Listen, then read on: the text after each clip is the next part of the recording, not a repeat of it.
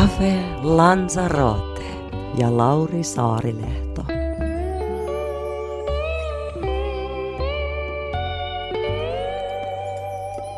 Näyttelijä, näyttelijätyö professori Vesa Vierikko, hyvää päivää. Hyvää päivää. Tervetuloa Cafe Lanzarote ja kiitos, että sain tulla Kiitos, kiitos. kylään. No tota, no niin mieti, sä oot esiintynyt kuudella eri vuosikymmenellä. 70-luvulla on ollut tota, no niin, ensimmäisiä, ensimmäisiä töitä. Joo. Ja nyt kun on 20-luku, niin sitten tulee yhteensä 60 eri vuosikymmentä. Joo. Jos mietit ikään kuin välähdyksenomaisesti hetkiä, niin minkälaisia hetkiä tuosta matkan varrella tulee ensimmäisen mieleen? Jaa. No ihan ensimmäisenä tuli tietysti se, että mä olin, mun esikoinen syntyi 75.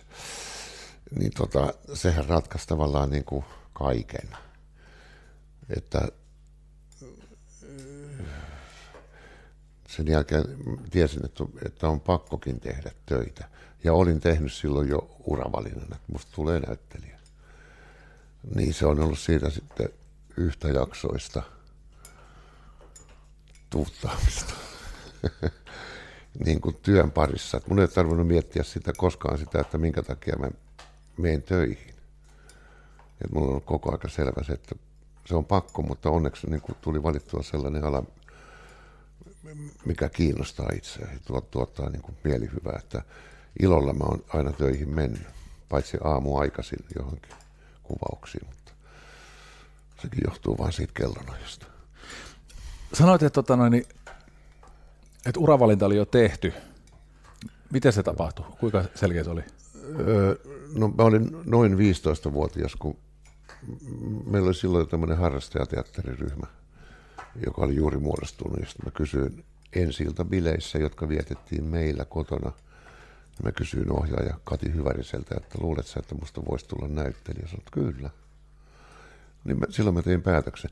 Ja se päätös oli tavallaan helppo tehdä. Mun vanhempani halusi musta jonkinlaista arkkitehtiä tai muuta. Ja mä olin ihan hyvä piirtämään ja, ja piirsin paljon. Mutta kävin Tampereen klassillista lyseo, joka oli silloin poikakoulu, tota, pitkä latina, pakollinen, joka oli ihan mielenkiintoista sinänsä ja kielet muutenkin näin ihan ok, mutta matematiikka, jota mä taisin, että arkkitehti, että jonkinlaisia laskelmia sen pitää osata tehdä ja numerot on mulle ollut aina jotenkin niin kuin ihan käsittämättömän kylmiä ja ne ei tuota niin kuin minkäänlaista mielikuvaa, niin niinpä mä olin nelosen, vitosen matikalla. Ymmärsin jo 15-vuotiaana, ei, ei, ei, ei voi tulla arkkitehtiä minusta. Piirtäminen on kivaa tota, ja suunnitteleminen, mutta jos pitäisi ruveta laskemaan jonkun neljön, pitääkö jotain pinta-aloja ja lujuuslaskelmia, niin not me. Niin silloin ainoaksi vaihtoehdoksi jäi enää tämä ratkaisu. No sitten näyttelijä. No, itse asiassa menisinkin kysyä tota, että, että muistatko yhtä, että miksi tulit kysyneeksi just näyttelijä homma, mikä niin kuin... No se on, tämä on ihan mielenkiintoinen. Me, niin kuten sanoin, me niin kuin harrastettiin jo teatteria, tehtiin muutamia esityksiä. Niin se tuntui ensinnäkin se, että se teatterin, tuommoinen harrastajateatterikin, niin se muodostuu niin kuin ryhmäksi. Niin kuin luotettavia ihmisiä. Ja sitten teatteri ylipäänsä, siinä pelataan niin henkilökohtaisillakin asioilla, että sun on pakkokin luottaa siihen ryhmään. Niin se, silloin se turvallisuuden tunne on yhä niin kuin, no se on turvallisuuden tunne, että se on niin kuin toinen perhe. Niin sehän luonnollisesti kiinnosti ja mitä, mikä tämä tämmöinen ammatti on. No sitten siinä oli semmoista, että mä, mun luokkakaveri oli Jarno Sinisalo, joka oli Veikko Sinisalo ja Kaija Sinisalo Lahtisen poika. Ja me oltiin niin kuin paita ja perse. Niin tota, sitä kautta teatteri tuli silloin, että me käytiin Veikon harjoituksissa ja, ja esityksiä katsomassa ja muuta, kun Veikko oli meillä aina kesäisin vähän niin kuin hoitajana. Niin teatteri tuli tutuksi niin kuin, tavallaan niin kuin keittiön oven kautta, että lämpiön kautta teatteriin. Niin se on vähän eri asia kuin, että menee ikään kuin sieltä pääovesta ja on niin kuin asiakkaana katsomassa. Niin joku tämmöinenkin lämmön tunne, mikä siinä oli. Sitten kaikki koko se teatterin illuusio, mitä pääsin näkemään, että eihän tuo totta ollenkaan. Ja silti se vaikuttaa ihan todelta. Että on mielenkiintoista. Tartun vielä lyhyesti tuohon, kun mainitsit tuon yhteisöllisyyden. Hmm. Ja se niin kuin perhe, niin kuin sanoit, että se on toinen perhe. Niin mitä ero on tuommoisella työryhmällä vaikka ystäväpiirillä? Millä työryhmä? Työryhmällä vaikka ystäväpiirillä. Vai mitä eroa on? Niin. Onko siis joku tunnelmallinen? No, työryhmään tietysti liittyy se, että siinä sen keskiössä on se työ. Ja ystäväpiirissä keskiössä on kalja. niin, no, siinä, omanlaisessa työ. no, no, no, no, hikihatussa sitäkin on tullut kiskottua. Tota, niin, että se, se, se motivaatio on niin, kuin niin vakava ja oikea. Ja sitten ystäväpiiri on kuitenkin niin kuin vapaata siitä ikään lainausmerkeissä työelämästä. Että ystäviä tavataan niin kuin muissa merkeissä. Mutta sitten useinhan se on niin, että ainakin tässä alassa, että myös ne työihmiset on myös ystäviä. Että tota, ne sillä tavalla iloisesti sekoittuu kyllä. Minkälainen tota noin, toi illuusio, mitä sanoit tuosta, kun pääsi teatteriin sen lämpiön kautta. Mm. Niin muistaakseni, miltä se, miltä se maailma tuntui silloin ja tuntuuko se maailma tänä päivän vielä samanlaiset? Kyllä siinä periaatteessa on, on sama henki. Se on, tämä on jopa niin kuin ihan tuoksut. Niin teatteri tuoksuu vähän erilaiselta kuin muu maailma. Joo, on varmaan totta. Niin, johtuen siitä, että siellä miehetkin meikkaa. niin, joo, varmaan takahuone ainakin on. Joo, joo, kyllä. Ja jotenkin hienosti pölyttyneitä vaatteita. Ja, äh, se on niinku tämmönen, se on niinku toinen maailma, toi teatteri. Jopa katsojallekin, ja sehän se idea vähän katsojallekin varmaan on, että ihminen saa tulla toiseen maailmaan, joka on ikään kuin, sä voit vaikuttaa siihen, mutta älä hirveästi vaikuta, jos niin pyydetään, että älä huutele, tai ei sitä tarvitse pyytääkään.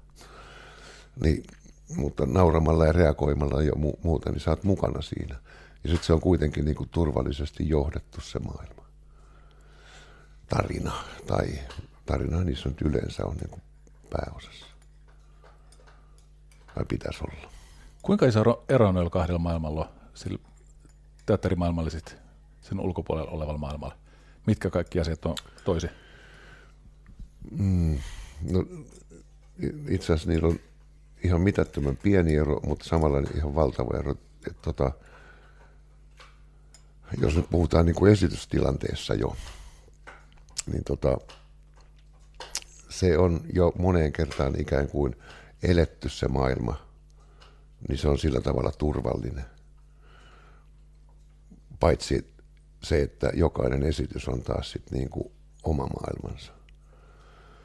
Ja niissä tapahtuu yleisön välistä vuorovaikutusta ja e-, esittäjien välistä niin kuin peliä ja leikkiä ja yleisön kanssa edelleen. Se tapahtuu koko aika tässä ja nyt.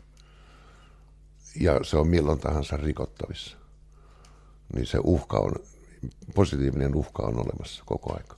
Joko tietoisesti rikottavissa tai sitten vahingossa, että spotti putoaa katosta, niin se pakko, sen on pakko muuttaa kaikkea. Ja näinhän se on elämässäkin. Et tosin spotit putoilee harvemmin, mutta täällä tapahtuu kaiken näköistä, että perhonen lensi ohi, niin maailmankuva muuttuu.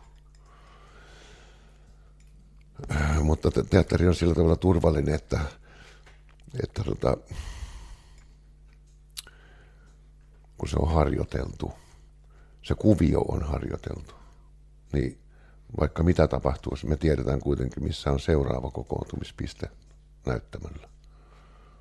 Ja siinä välissä on sitten niin vapaa zoni. Ja mä aikanaan Kari-Pekka Toivosen kanssa kehitettiin tämä tai käytettiin näistä, tota, kun on purjehdusharrastus ja näin, niin että näytelmä on, ja se kannattaa rakentaa näyttelijän itselleen niin, että siellä on määrättyjä reimarikeppejä, jotka sovitaan, jossa kaikki kohtaa aina samanaikaisesti. Ja sitten on se välin niin kuin vapaa zone, jossa mennään kohti seuraavaa reimarikeppiä. Mutta että siinä kepillä pitää kaikkien olla aina yhtä aikaa. Ja se välimatka on siinä sitten niin kuin se free zone, jossa voi leikkiä ja kokeilla ja testata, kunhan muistaa olla seuraavalla kepillä just silloin, kun pitää. Niin se on kauhean turvallinen ja samalla kuitenkin niin kuin mielenkiintoisen vaarallinen just se vapaa-osuus, jossa aina niin kuin voi testata kavereita ja tulee tehtyäkin, että ootko mukana. Minkälaisia tunteet siinä free zoneilla pääsee kokemaan? Minkälaisia oloja siellä on? No, kaiken, kaikenlaista. Joskus jos on väsynyt tai sitten ylipäänsä väsynyt työhönsä, niin kulkee kepiltä kepillä, joka ei ole niin mielenkiintoista eikä tekijällekään mielenkiintoista, koska silloin sä oot aika kyrpiintynyt jo koko, koko tai niin kuin väsynyt koko duuni, että hoidat sen vaan näin. Mutta siellä free tapahtuu koko aika kaikenlaista. Ja niitä on kiva, kun niitä tietää, että tämänkin näytelmän aikana niitä vapaa-jaksoja on pari sataa. Niin se on niin kuin vapaalta vapaalle, mutta koko ajan niin, että se on hallittua. Sitä kun on tota noin, niin vapaa päivä, niin sitä aina miettii, ulkona paistaa aurinko ja on päässyt hyvissä jo sängystä ylös ja hampaat harjattu ja aamupalat syötyä. Ja sitä on se koko maailma auki ja miettii, että mikä se olisi se paras tapa nyt viettää tämä päivä. Sitten mieleen tulee eri vaihtoehtoja. Ja miten tuossa Free Zoneilla, onko siellä tota, minkälaisia vaihtoehtoja siellä on, miten haaveileeko sitä ennakkoa, että tämä, tämä esityksessä voisikin tehdä näin? Joo, kyllä voi päättää etukäteen. Joskus tulee ihan joko huvin vuoksi tai piruttaan päätetty, että tässä kohdassa painotankin tämän lauseen näin päin. Ja katson, miten se vaikuttaa, vai vaikuttaako. Ja jos siellä on vastassa näyttelijä tai myötänäyttelijä, joka seuraa sitä tasoa koko ajan, niin sehän vastaa siihen, jolloin se lähteekin koko kohtaus vähän uusille uudelle, virittyy vähän eri tavalla. Ja se on just mielenkiintoista. Miltä se tuntuu? Jännittääkö se? Naurattaa. Se tuottaa ihan suunnatonta mielihyvää, kun joku seuraa sitä. Että joku näyt, et näyttelijätoverit pysyy samalla kartalla koko ajan. Se sama karttalehti. Nyt ollaan taas vähän erilaisessa kuin eilen. Kääntyykö tuo enemmän sellaisen suuntaan, jos nyt vaihtoehdot on, että, että tota, no, niin kun ne kaverit lähtee seuraamaan ja kokeilemaan jotain, mitä ei, ei, ei ole aikaisemmin kokeillut, niin lisäksi se epävarmuutta vai lisäksi varmuutta? Se lisää keskittymistä. Ja tietyllä tavalla varmuutta, jos ja kun asia on harjoiteltu niin, että ne, juuri ne reimarikepit, on, kaikki tietää missä ne on. Et, et sitä ei tarvitse epäillä, niin silloinhan sä oot vapaa, kun sä oot vapaa.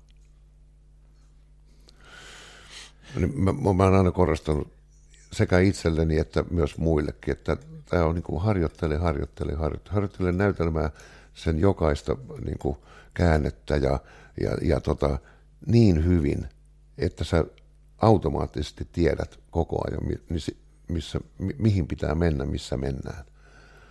Niin silloin sä oot vapaa tällä tasolla, tällä tärkeimmällä näyttelijän tasolla, nyt puhun teatterista, joka on se, että sä keskustelet niiden näyttelijätovereiden kanssa. Itse asiassa ihan muuta asiaa sä keskustelet niiden kanssa kuin sitä, mitä ne henkilöt puhuu tai mikä sen kohtauksen sisältö on, vaan se, se on se ylätaso, jossa keskustellaan että mennäänkö tänään eliteen – tämä keskustelu. Ja se on se mielenkiintoinen, joka muuttaa koko aika sitten koko myös sen näytellyn sisällön vähän eri vireiseksi, erinäköiseksi. Sitten jos sulla on vastassa näyttelijä, joka lainausmerkeissä ei käy elitessä, eli ei käy tätä keskustelua, niin se pysähtyy, se pysähtyy sitten siihen. Silloin se kohtaus mennään sen jyrän ehdoilla, että selvä, no hoidetaan tämä kohtaus pois. Koska sille on silti rakennettu harjoitellen tilanne, mistä se kertoo. Mutta se mielenkiintoisin keskustelu on näyttelijöiden välistä dialogia, joka käydään niin kuin ylätasolla. Tai mä kutsun sitä ylätasoksi. Ja sillä ei ole mitään tekemistä sen näytelmän kanssa. Mitä toi voi parhaimmillaan antaa? Mi- mille tasolla toi voi ikään kuin nousta?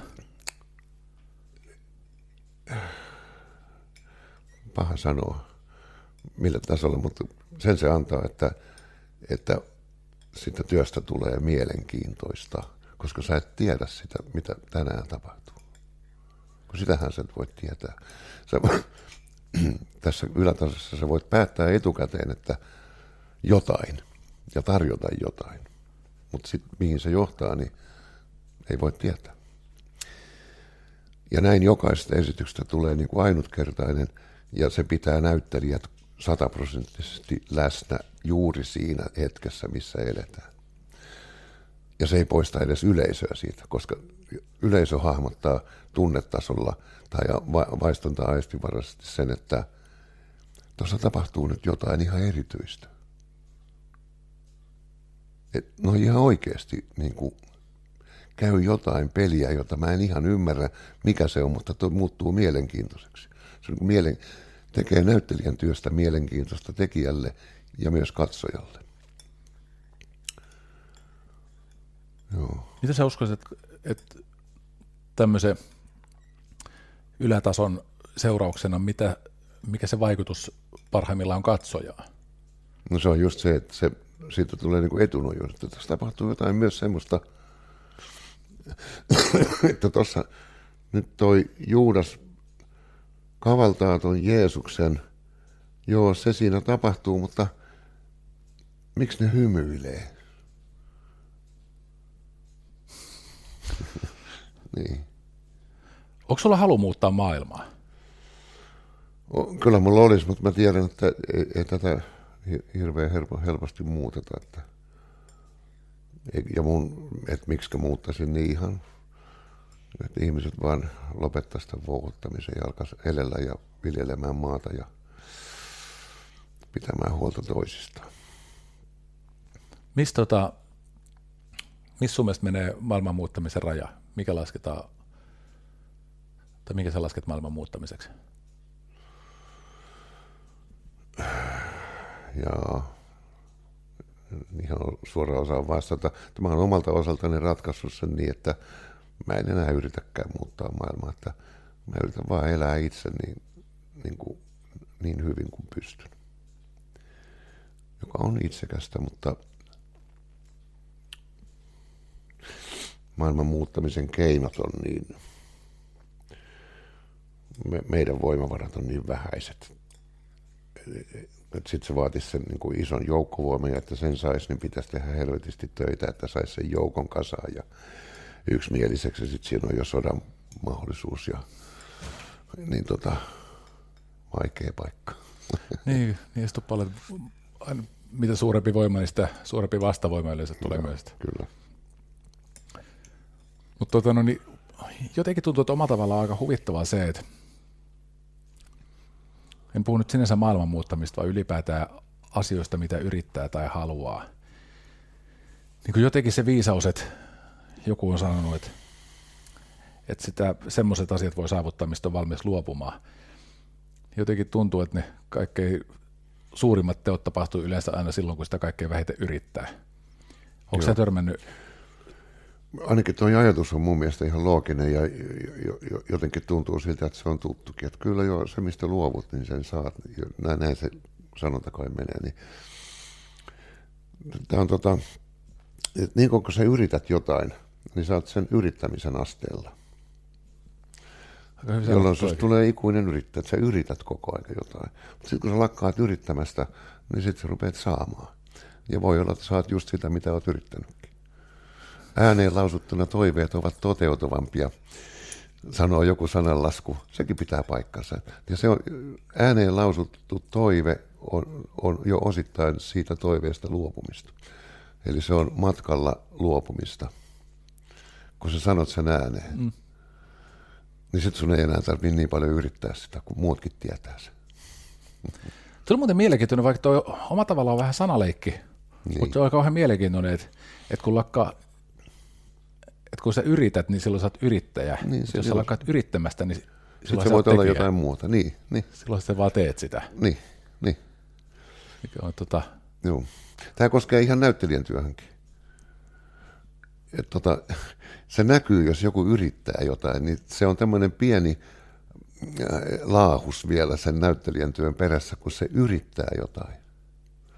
Mä ymmärrän, siis totta kai ää, aloitteliva ja, ja niin kuin vielä kokematon, niin totta kai se yrittää myös ja harjoittelee ja kokeilee.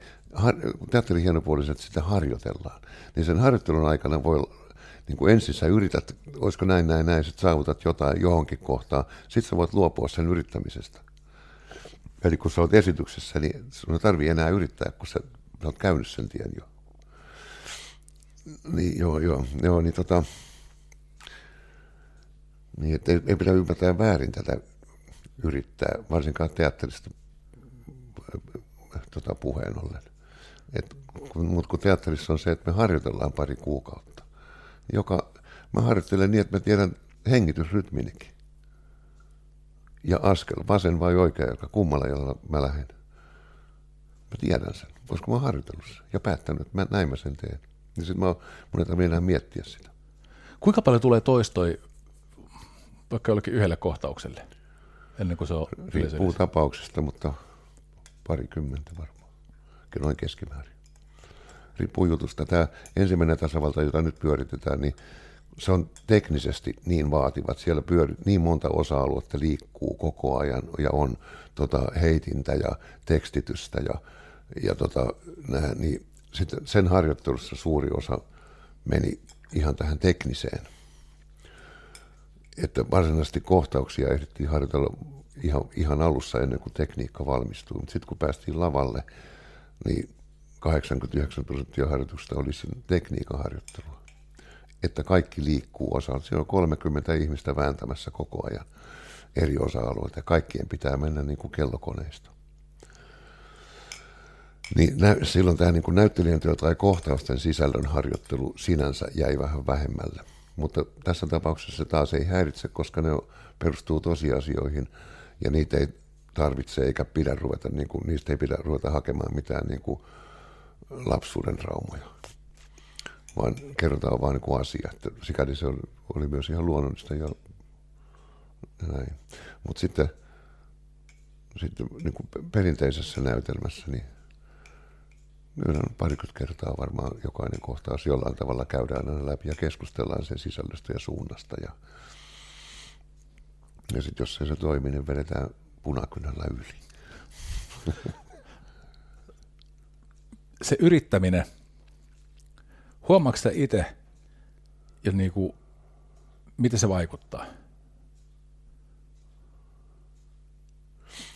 No siinä, jos puhutaan näyttämöllä yrittämisestä, niin se sulkee sun niin kuin, niin kuin nämä aistit. Ja sun keskittyminen menee siihen, että sä yrität jotain, jolloin sä luultavasti et edes saavuta sitä, koska sä yrität sitä. Niin. Et, no, kyllä se on se luopuminen. Harjoittele niin kauan, että voit luopua. Ja, ja tämä koskee jokaista juttua, mitä sä teet niin harjoittele niin kauan, että sä voit luopua siitä, siitä mikä, mikä siinä on periaatteessa näkyvissä, koska se, se tapahtuu auto, automaattisesti. ja se, mitä se yleisölle antaa, niin sitähän sä et voi edes tietää, eikä tarvitse tietääkään. Jokainen siellä kokee oman elämän kokemuksensa mukaan täsmälleen saman kohtauksen omalla tavallaan. No, tota, no niin, jollain tavoin toi voisi kuvitella, että yrittäminen liittyy, niin kuin mainitsitkin, että, että monessa tapauksessa niin kuin sellais, tai kun just aloitellut tai tiensä al- alkupäässä, niin sitä varmaan yrittää enemmän, ja mä luulen, mm. että siinä varmaan yksi osa on niin kuin se turvallisuuden tunne, että sillä yrittämisellä ja fokusoitumisella pitää huolen siitä, että ei tee virheitä ja että Kyllä. pysyy niin kuin oikealla polulla. Niin tota, mikä sitten sitten kun asioissa pääsee eteenpäin, niin mikä se on esimerkiksi sulla, mikä tuo sen turvallisuuden tuntee? Mi, mihin kaikkeen sä pystyt luottamaan, tai minkä kaiken kautta sä luotat siihen, että, että tämä menee just niin kuin pitääkin, että pystyy olemaan vapaa? Kyllä se on, edelleen on se, että mä haluan harjoitella. sen niin, että mä, että mä pystyn luottamaan siihen. Että vaikka, vaikka mitä tapahtuisi, niin mä tiedän kuitenkin koko aika. Mulla on erilaisia vaihtoehtoja ja variaatioita, ja mä oon valmiina kuuntelemaan ja katsomaan, mitä täällä oikeasti tapahtuu. Ja siis kyllä varmaan vuosien mittaan niin ihan ammattitaitokin kasvaa. Että niin, ikään kuin niin monet liemet on jo selvit, selvitellyt ja tajunnut, että näistä selviää aina tavalla tai toisella. Niin, että on sillä tavalla huoleton myös. Mitkä sulla on ollut kaikkein opettavaisimpia hetkiä? Mitkä on ollut parhaita oppeja? Ne liemet, mitkä on kaikkein eniten vienyt uralla eteenpäin? No ei, se, ei pysty niin sanomaan, kun se on niin hidas tavallaan se kehitys, mutta tämmöisiä niin kuin, että näyttelemisestä mä ymmärsin niin kuin yksinkertaisen asian. Kinnusen Heikki piti meille näyttelijän työn tuntia ja muistaakseni Petelius, joka me oltiin samalla kurssilla, niin teki tämmöistä, Kinnunen antoi ohjeen, että tuossa on ovi, niin tuu tuosta ovesta sisään ja täällä on toinen kaveri, joka oli Toikan Markku. Ja sitten tuli lyhyt yksinkertainen dialogi pohjalta, että terve, terve, no tulit sitten, joo tulin, onko kahvia? Ei ole, pitää laittaa. Joku näin yksinkertainen. No sitten PP tulee ovesta ja ne käytän dialogi. Sitten Heikki sanoi, joo, hyvä.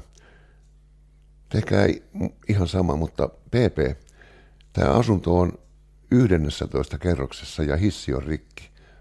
Ja saat juossut ne rappuset. Tehkää muuten ihan sama. Täysin eri kohtaus tuli. Sama teksti, sama paikka, sama tilanne, ihan eri kohtaus. Ihan vaan sillä, että mä ymmärsin, että niin, niin nämä roolihenkilöthän aina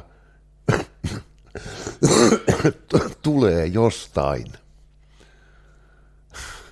Niin mieti, mistä ne tulee. Onko se käynyt runkulla ja nyt tulee just, niin se on ihan eri asia kuin, että hän tulee tota, sairasta äitiään katsomasta.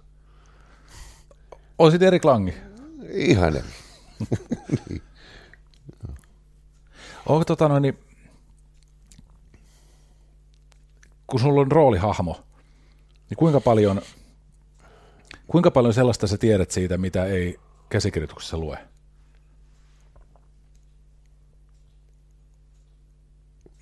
Kyllä mä niin yritän päättää sen ja miettiä siis niin kuin sille henkilölle taustan. Ja mietinkin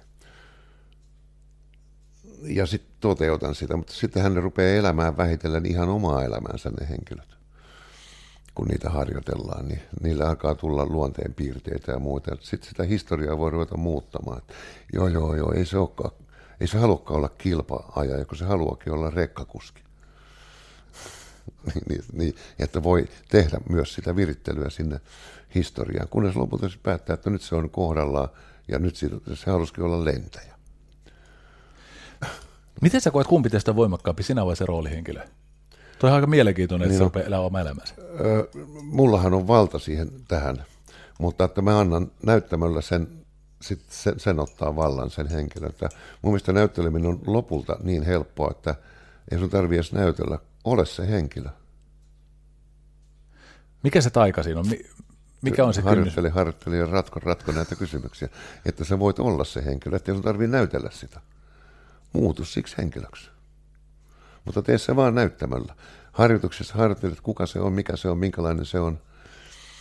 Ja heti kun sä astut näyttämältä pois, niin sä oot oma, oma itsesi näyttelijä se ja se. Mutta kun sulla on se rooli, heti kun sä astut näyttämällä, niin opettele se. Nyt mä oon se henkilö. Sillä on tämmöisiä taipumuksia, se on tämän luonteinen, sillä on tämmöinen vika, sillä on tämmöinen ongelma, tästä se on ylpeä. Sitten kun sä oot harjoitellut sen henkilön, niin silloin sä voit mennä sillä henkilöllä mihin tahansa, jolloin kohtaus saa mennä ihan miten vaan henkilö pysyy.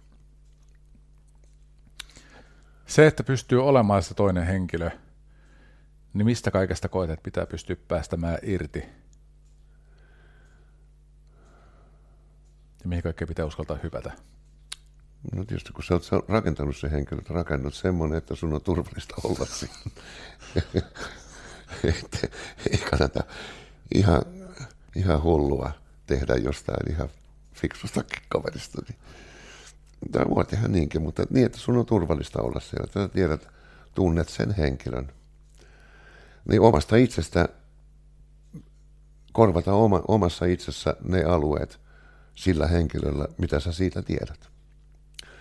Mutta kyllä näyttämöllä aina tapahtuu siis tämä täystietoisuus siitä, että minä näyttelen, joka tu- välillä tuntuu todella kutkuttavalta.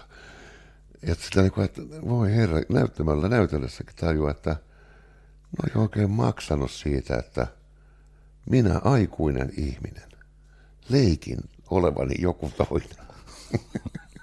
Sitten rupeaa naurattamaan. Mielenkiintoinen ammatti. Ihan lasten, lasten äh, niin kuin tason olemista parhaimmillaan. Mutta sitten tämä on hauska jotenkin, kun miettii, että et me ollaan tässä just, just puhuttu tota, no niin, tähän sun ammattiin liittyen maailman muuttamisesta. Ja mikä on mun mielestä ihan relevantti aihe tähän ammattiisi liittyen.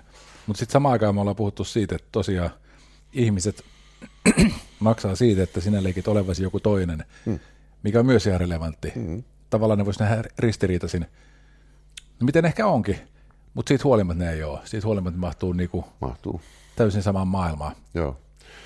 Nämä on tietysti niin kuin henkilökohtaisia tämmöisiä, mutta silloin kun me käytiin koulua, siis 76-80, niin oli vielä tämmöinen niin kuin, ö, brehtiläinen ajatus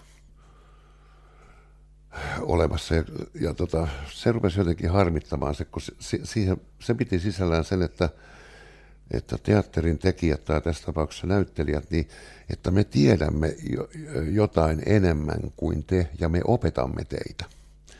Ja se oli mulle semmoinen, niin kuin, että mä en halua olla mikään opettaja, niin kuin maailman kuvan opettaja, että näin, pitää, näin toimitaan oikein ja vastaus tähän kysymykseen on tämä. Ja niinpä, no se oli sitä aikaa, että 78 tehtiin PTQ, joka oli nimenomaan kertoi, että teatteri voi olla myös jotain ihan muuta. Että se ei sen tarvitse opettaa. Ja tavallaan mä oon niin kuin siitä lähtien ollut sitä mieltä, että sen ei tarvitse opettaa. Mutta onhan sillä niin kuin moraalisia oppeja, riippuu näytelmästä. Et tota, ilman muuta sinne tulee sisään. Kyllä mä oon aina niin kuin ajatellut, että, että ö, vasemmistolaisesti ajatteleva roolihenkilö, sen pitää voittaa toi oikeistolaisesti ajatteleva, kunnes sekin niin kuin on vähitellen kadonnut, että ei, ei, ei, kun antaa ihmisten päättää. Mutta että rakentaa vasemmistolaisesta sympaattisempaa, kun sitten jos näyttelee niin kuin Petteri Orpoa, niin tekee siitä jotenkin vittumaisemman ja tyhmemmän. niin, niin, niin, niin kuin siitäkin on jo niin kuin luopunut. Että kyllä mä oon ajatellut jo monta vuotta niin, että jos mä näyttelisin Hitleriä tai nyt Putini, joka olisi niin kuin ajankohtaisempi, niin mä tekisin mahdollisimman sympaattisen siitä. Niin mukava kuin olla ja voi. Hitler ja susikoira. Mitä se voi Niin silloin jokainen katsoja ymmärtää sen, vittu toi on vaarallinen. Toi on hyvä pointti. Joo, että paholainen esiintyy erittäin sympaattisissa muodoissaan. Niin kuin hänellä on ilmeisesti tapana tarjota kaiken näköistä karkkia. niinhän se, niinhän se tätä olla. Joo, niin saattaa olla. Mene tiedä. Pu- Eikö kummalle se? Hitlerille vai? Mitä? Toi, kummalle sä tuon Seferin laitoit? Hitlerille, Hitlerille. vai? Voisin, tuolla mä voisin laittaa jonkun mäyräkoiran tuolle Putinille. Se tykkäisi siitä niin älyttömästi. Mitä se, mitä se, mikä se on? Innokas mäyräkoira. niin. Harvinaislaatuisen sympaattinen. Joo, joo. Tota, miettii tuota maailmankuvaa tai maailman, maailman tulkitsemista, just esimerkiksi PTQ-maailma-aika, eikö se, se ole 70-luvun puolella? 70.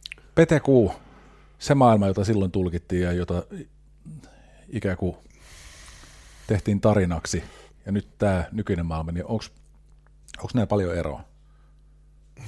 Onko nykymaailma helpompaa vai vaikeampaa tarinallista? Sekä että Petäkuun aikaan ei ollut kännyköitä. Televisio oli olemassa. Silloin taisi olla televisiolla aika eri rooli ja merkitys siihen aikaan kuin nykyään. Oli jo, oli. Et maailma on kutistunut ihan minimalistisesti pieneksi verrattuna siihen, siihen aikaan, 70-luvun puoliväli. Niin tota, on ihan toisenlainen. Tämä tietotulva ja sen nopeus on ihan käsittämättömät. Että olihan silloinkin nopea tiedonvälitystä olemassa, mutta se tuli fakseilla ja niitä lähetteli, kuka lähetteli ja mihin lähetteli. Mutta nyt me päästään niin kuin joka helvetin sopukkaa ihan kotisohvalla maata, niin tämmöisellä tota, kämmenen kokoisella vekottimella. Ei tullut mielenkään, että silloin olisi ollut niin, että jos halusi soittaa kotiin, meilläkin oli sitten jo 76, niin meillä, ei meillä edes ollut vielä lankapuhelinta silloin kotona. Niin piti ravintolan eteisestä mennä soittamaan tai sitten puhelin kioskiin, josta yleensä oli revitty piuha irti, ettei päässyt edes soittamaan. Niin ihan toista. Meidän lapset, ei, ei toi pidä paikkaansa. Mutta kyllä, täällä oli joka nurkalla, ei edes joka nurkalla, monta puoli kilometriä sai kävellä, että löysi puhelinkopi. Joo, ja siis tota, no, 70-luvulla vielä ollut vähän, vähän sellaistakin, että tota, 60-70-luvun taitteet, että jos on tota, halunnut sopia treffeitä ja tapaamisiin, niin ei ole välttämättä pystynyt soittaa omasta puhelimesta, kun ei ole puhelin, eikä sen toisen puhelimeen, vaan sen naapurin puhelimeen. Niin, käydä naap- saanko käyttää teidän puhelinta? Soittaakseni yhdelle naapurille, joka voi pyytää sitä omaa naapuria käymään. Ja ennen pu- puhelinta niin tämä käytiin kirjeissä. ja tota, kolme vuorokautta meni siihen, että kirje oli perillä. Sit kolme, jos heti vastasi, niin kolme vuorokautta siihen, että tuli vastaus. Lähdekö kaljalle? Kolme vuorokautta en. Niin vastaus tuli viikon kuluttua, sai tietää, että ei se lähde. Joo. No, sitten ei, sitten ei mennä. Niin, onhan maailma, maailma niin kuin muuttunut. Tämä on ihan, maapallo on niin kuin rusinan kokoinen, kun silloin se oli niin kuin valtava jättipallo. Miten sä koet, että miten se näkyy tuossa työssä ihmisen tulkinnassa? Mitä tarkoitat? Se, se tota, onko onko ihmiset toisenlaisia? Toimiiko ihmiset tässä ajassa eri tavalla kuin 50 vuotta sitten? Onko meillä, onko meillä enemmän reviiriä, onko meillä enemmän, tai koetaanko me itsellemme enemmän reviiriä, enemmän valtaa? Joo, varmaankin. Ja tämä on niinku aiheuttanut sen, että tietotulva on niin mieletön, että sä et millään pysty siis kaikkea sitä tietoa edes tutkimaan, etkä tutustumaankaan. Niin sitten, että miten ihmiset valitsee oman tietonsa, niin muodostaa niin kuin erilaisia mielipiteitä hyvinkin nopeasti ja tämmöisiä tota, että siihen aikaan kuljettiin niin kuin laumassa ja sen, että lauman johtaja, joka viitsi eniten lukea lehtiä, niin se sanoi, mitä niissä lehdissä sanotaan. Ja sitten sanoi mielipiteensä ja muut oli sitten samaa tai vähän eri mieltä. Niin nyt, nyt kaikki on niin kuin, kaikilla on mahdollisuus olla yksilö ja ihan omaa mieltään.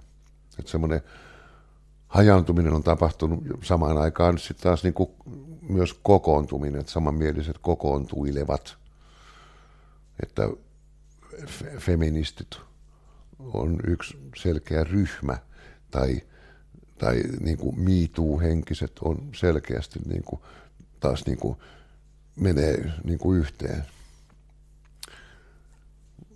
Vihreät ja kaikki poliittisetkin niin on taas niin kuin kokoontumassa ja näin. Mutta isoin asia on tuo tiedon, tiedonkulun nopeus ja sen helppo saatavuus on muuttanut maailman hyvin arvaamattomaan suuntaan. Niin kuitenkin tuntuu, että sen sijaan, että ihminen, ihminen hakisi hirveästi totuutta, niin musta tuntuu, että me haetaan vahvistusta omalle totuudelle. Joo, varmaankin näin joo. Ja sitten mietitään, mikä se oma totuus edes on kun on niin miljoona eri mahdollisuutta, eri vaihtoehtoa. Se, tota, no niin, niin kai ne olosuhteet vähän vaikuttaa jotenkin se, että jotenkin muistan vielä 80-luvun 80-luku ollut niin kuin, ihmiset ollut huomattavan paljon yhteisöllisempiä. Ja niin kuin, jotenkin enemmän, enemmän kuin samassa, samassa padassa. Joo. Mikä on saattanut olla sen takia, että, että, tota, on kannattanut katsoa naapurilasten perään, koska voi tulla hetki, kun täytyy pyytää naapurin katsoa perään, niin Kyllä. vaihdantaa taloutta. Ja sitten kun ollaan päästy eteenpäin, niin ei, ei sitä samaa, samaa uhkaa tai pelkoa enää ole, niin tokkopa jaksan kenenkään ja kakaroiden perään katsoa. Kun... No, tuskin omienkaan. Niin. Hyvä, jos omien. Niin, tota, mietin, että jotenkin, jotenkin että onko niinku sellaista, onko meissä ihmisissä vähemmän tänä päivänä keskenämme yhtäläisyyksiä mitä aikaisemmin, vai onko itsekkyys semmoinen yhtenäistävä tekijä? Mä luulen, että me ollaan tultu tietoisemmiksi siitä kysymyksestä, että me ollaan jokainen niin kuin hyvin yksilöllisiä. Ja mitä se sitten aiheuttaakaan, että aiheuttaako se sitä, että me ollaan niin kuin enempi erillään yksilöinä, vai saattaa se aiheuttaa myös sitä, että tajutaan se yksinäisyyden, yksilöllisyyden turvattomuus ja halutaan löytää vähänkin samanmielisiä ja ruveta kokoontumaan. Eli tämmöisen sosiaalisuuden sekä hajoaminen että mahdollisesti myös niin kuin tämmöinen kohesio kohti niin kuin yhteisiä mielipiteitä. Että voisi kokea jonkinlaista turvallisuutta, että joku edes jossain asiassa on samaa mieltä kuin minä. Mm, kuuluu saada kuulua jollain tavalla johonkin porukkaan, vaikka kyllä. onkin individuaali Joo. yksilö. Joo, kyllä se on, niin kuin, luo turvallisuuden tunnetta ainakin. Mä tiedän, luokse turvallisuutta, mutta ainakin tunnetta siitä, että en ole ihan yksi. Mitä, tota, mitä näytteleminen ja teatteri, tämä, nämä, nämä kaikki teokset ja työt, mitä matkan varrella tehnyt, niin mitä ne on opettanut mitä elämä on saanut niiltä? Mitä se on opettanut elämistä varten? Eipä juuri mitään. Muuta kuin tietysti ihan tämmöistä niin kuin rauhan. Että asiat tapahtuu kyllä, vaikka niiden eteen hirveästi niin kuin näe vaivaakaan. Ja tietysti, no totta kai työ on antanut siis niin kuin taloudellisen turvan ja ma- mahdollisuuden, mutta ja sitten tietysti näyttelijän ammatti on siitä kiitollinen, että jos olet vähänkään niin kuin aktiivinen näyttelijä, niin jokainen niin kuin, produktio on uusi maailma, jossa se et taatusti ole aikaisemmin ollut. Niin se tuo mukanaan tutustumista, että yhtäkkiä sä huomaat lukevasi historiaa jostain jota sä et muuten lukisi. Ehkä. Entä toisinpäin? Se on niin kuin sivistävää, yleissivistävää. Entä toisinpäin? Et, Mitä, millä tavoin elämä on tehnyt sinusta paremman näyttelijä? En mä tiedä, onko tehnyt, mutta ainakin musta on tullut rauhallisempi. Et nuorena sitä halusi niin todistaa ja väittää olevansa vähintään vähän päälle keskivertonäyttelijä mielellään ehkä vähän enemmänkin. Ja nyt on niin kuin siinä tilanteessa, että ei, mun, ei tarvitse todistaa mitään, että eikä pidä enkä halua todistaa. Että mua kiinnostaa vaan tehdä se tarina ja sitten rakentaa se henkilö, se, koska se on mielenkiintoista. Se on niin kuin, siis tota, näyttelijähän on luultavasti mistään maailman ammateista lähinnä Jumalaa koska näyttelijä luo henkilöitä, joita oikeasti ei ole olemassa. Niin ihan oikeasti näyttelijä on luultavasti ainoa henkilö, joka luo ihmisiä tai ihmisen kuvia. joka on aika, aika jo iso arvo. Joo, Jumalasta Mahtipontinen seuraava. jopa. Jumalasta seuraava, tai jos näin ajattelen, niin ehkä Jeesuksesta seuraava. Mutta ei Jeesuskaan luonut ihmisiä. Että Jumala ne loi, niin, ne. niin näin ollen me ollaan ihan siinä Jeesuksen jalkojen juuressa. Näyttelijät. Toisaalta kun miettii, tota, no niin, että näyttelijä pystyy luomaan myös jumalia. Eli mm. siinä mielessä se voisi olla kumpaan suuntaan se on seuraava Jumalasta. Mielenkiintoista on näyttämällä on se, että sulla on täys valta. se on jopa suurempi kuin Jumala. No sillä hetkellä. Joo. Niin. Hyvä rinnastus sinänsä. Joo. Niin, toisin sanoen näyttelijän ammatti on jumalainen ammatti. niin. Ymmärrän, mitä tarkoitat. Niin. Hyvin, hyvin avattu. Joo. Ja luova. Joo. Että me luodaan ihmisiä, jota ei oikeasti ole olemassa. Ja meillä maksetaan siitä. Et lapset tekee lumiukkoja tonne, no se on ihan oikea lumiukko, mutta se sulaa. Mutta meidän luomat ihmiset, no ne katoaa jonnekin tuonne eetteriin, mutta sen aikaa kun ne on, ne on ihan eläviä henkilöitä. Mäkin olen koonnut tämmöisiä niin kuin Mr. Hyde-jäkyl, että mä oon varastanut seuraavaan rooliin niin ton kävelyn tolta, koska tuossa oli jotain mielenkiintoista. Ton tavan puhuva kevyellä ässävialla. Ja kun on niin kuin, pannut ne vaan siihen ihmisiä, sitten on tullut joku tämmöinen klenkkaava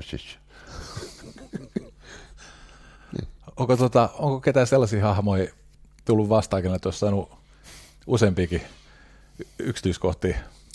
Onhan semmoisia, että, että ottaa ihan kokonaan tuon henkilön. Joo. Mä esimerkiksi tota, öö, me, me tehtiin kansallisteatteri Myllyahon, mikä ohjasi siis mielensä pahoittaja. Öö, ja Antti Liitjan piti alun pitäen näytellä, mutta kun hän sai näitä kohtauksia, niin tota, se aina lykkääntyy ja lykkääntyy. Ja tota, Liitjahan oli näytellyt ne alkuperäiset radio mielensä pahoittajat. Tai lukenut ne, tai miten näytellyt periaatteessa. Ja. Sitten mä ajattelin, kun sitä tarjottiin mulle, että no okei, mutta että en kyllä yhtään tee samanlaista henkilöä kuin minkä voisin kuvitella, että Litja on tehnyt ja mitä se radiossa oli. Että mä haluan tehdä jotenkin ihan omanlaisessa. Sitten mä rupesin miettimään, tota, minkälainen se, että onko Antti Litja paras mahdollinen mielensä pahoittaja? Itse asiassa joo, ihan hyvä, mutta perkele, sitten oli Esko Hukkanen oli just vähän aikaisemmin kuollut mitenköhän Esko Hukkanen olisi näytellyt mielensä pahoittajan. No sitten me oltiin jo harjoiteltu tätä tuolla, mä sanoin, tota, Myllyhan Mikael, joka ohjasi että mä kokeilen tänään harjoitella, että miten Esko Hukkanen, että mä imitoin Esko Hukkasen näyt- näyttelemistä. Ja samalla kun tein sitä, niin mä ymmärsin koko sen henkilön. Nyt mä tiedän, mitä se ajattelee, miten se reagoi koska miten Esko Hukkanen olisi sen näytellyt. Sitten muutama harjoitus sillä, että mä imitoin Esko, ja sitten vaan imitaatio pois, koska mä ymmärsin sen maailman. Valmis henkilö. Miten Esko Hukkanen olisi näytellyt tämän? Eli olen käyttänyt kyllä ihan suoraan. Tai yhden pikkuroolin mä näyttelen ihan jännonnellina, koska sitten tuli tuli hauskaa, kun se oli muutenkin semmoinen, se, se oikein teksti toiminut, niin Johan lähti toimimaan. Huvittava muuten se, että, että, että, että miten Esko tekisi, niin tämähän on, olen tämän samantyyppisen lauseen kuullut joskus, että mitä Jeesus tekisi. Niin. Ja tota, no, nyt kun oli puhe tästä, että ammatti on jumalainen, niin vielä, vielä tämäkin. Joo, joo. Tämmöinen, tämmöinen kysymys vielä. Mitä sä janoat? Mm en kuin elämässä varsinaisesti janoa.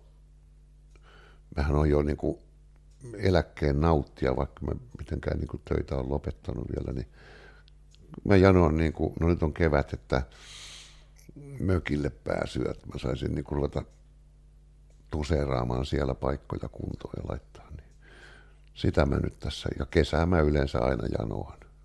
Entä työelämässä? Ei, ei, ei mulla ole mitään semmoista, niin kuin, mä, oon, mä oon tältä ammatilta kaiken saanut ja paljon enemmänkin, että ei mulla ole semmoisia niin kuin, toiveita. Mukavia niin kuin, työyhteisöjä, että mä niitäkään janoa, mutta että jos vielä tätä työtä niin kuin viitsii jaksaa jatkaa, ja, niin tota,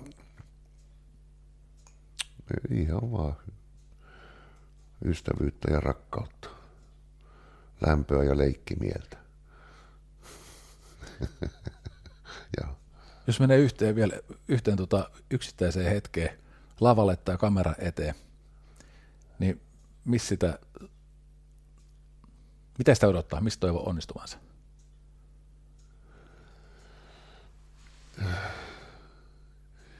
Jaa.